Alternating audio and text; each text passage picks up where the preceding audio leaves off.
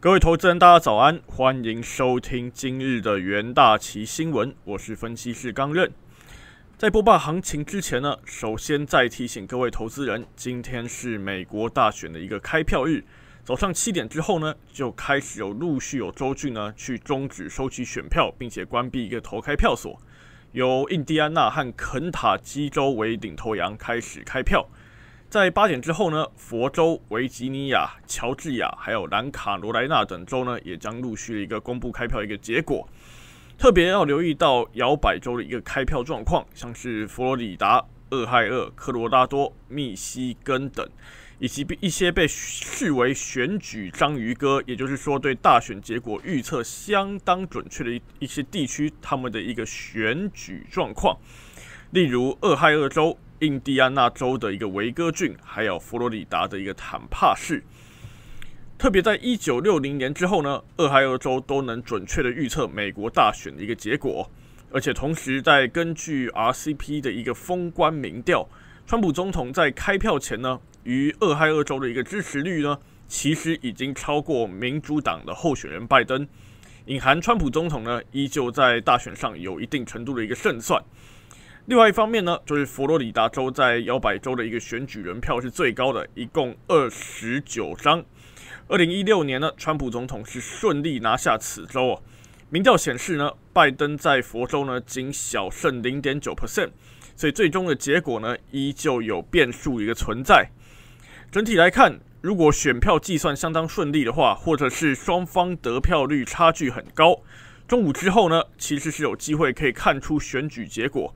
但如果邮寄投票部分处理花费时间，得知大选结果的一个时间点呢，可能就要再往后延迟。可以密切留意整体的一个开票还有选情呢，对金融市场波动的一个影响。美国总统川普在受访的时候自信的表示，不会在宣布胜选上玩奥布，还有自认以及有很大的一个胜算呢，可以取得连任，预期将赢得至少三百例零六张的一个选举人票。在金融市场方面呢，哎，昨天呢，美股是呈现一个上涨的一个状况，美股道琼指数上涨了五二二点三五点，涨幅二点零五 percent，收在二七四七七点；标普五百指数上涨一点七三 percent，收在三三六七点五二点；纳斯达克涨一点八五 percent，费半指数上涨一点八九 percent。早上的一个美股电子盘呢，其实也是延续一个涨势哦。整体市场呢，其实是还是在期待在选举之后呢，一些不确确定的一个状况可以消除，并且顺利有办法去通过有关于新冠肺炎的一个纾困案，要有利于近期美股期指一个表现。在台股 ADR 部分呢，也是呈现同步上扬的一个状况，联电 ADR 是上涨二点九七 percent，台积电 ADR 上涨二点二七 percent，日月光 ADR 是上涨一点零八 percent。目前呢，市场尚未完全抵消川普总统一个胜选的可能性哦。呃，最重要的部分则是说，可能有几天呢，就是邮寄投票的一个状况，可能有几天或几周后才能得知结果，所以这可能会让短期内对于股票呢是注入新的一个波动性，请投资人们可以多加的一个留意。重点个股方面呢，中国上交所、港交所三日公布呢暂缓阿里巴巴旗下蚂蚁集团科创板上市一个决定，这导致阿里巴巴暴跌了八点一三 percent 至每股二八五点五七美元。PayPal 的部分呢，第三季营收获利均优哦，预期第四季呢每股收益呢会落在十七到十八 percent 之间，但是 PayPal 的一个第四季财测呢不及的一个预期，使得股价是下跌了四点二三 percent。在新冠肺炎疫情部分呢，全球累计确诊呢持续一个一个创高哦，是来到了四七八二万人，四千七百八十二万。死亡人数呢也是上升，一路飙升到了一百二十一万人。美国新增确诊呢有高达近九万人的一个水位，现在已经来到了九百六十八万，很可能突破千万的一个水准。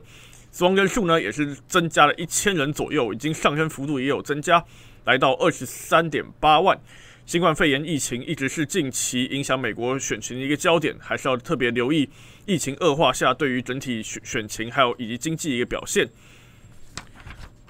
在外汇市场部分呢，美元指数周二纽约尾盘是下滑零点五一 percent 至九十三点五五元，欧元对美元弹升零点五 percent 至一点一七零四美元，美元日元对美元上扬零点一三 percent 至一零四点七日元，高风险货币表现突出哦。那个澳币升值的是一点二五 percent 至零点七四一，基本上没有受到澳洲央行降息和新一轮宽松货币计划一个拖累。美国联总会呢将召开后续今本周呢会召开近两日的一个例行决策会议，劳劳美国劳动部呢也会公布十月的一个非农报告，都是本周牵动会是一个重大事件。而在能源市场部分呢，原油期货收在近一周以来的一个高价哦，主要是因为迹象表明，OPEC Plus 是可能会延后缩小减产规模一个计划。且金融市场在选举日呢，还是保持一个相对乐观的一个情绪。十二月交割的一个 WTI 轻原油期货价格上升至近二点三 percent，收在每桶三十七点六六美元。一月交割的布兰特原油期货呢，价格上涨一点九 percent，收在每桶三十九点七美元，盘中高点触及四十点四五美元。工商和经济日报头版的部分，首先是系创旗下的一个感测 IC 厂身家呢，于昨天公布第三季财报，每股纯益为八点一七元，累计前三季的每股纯益二十二点一元。法人估计呢，本季客户需求持续强劲，有望推升第四季业绩持续创下一个高点哦，去年有机会赚下三股股本以上。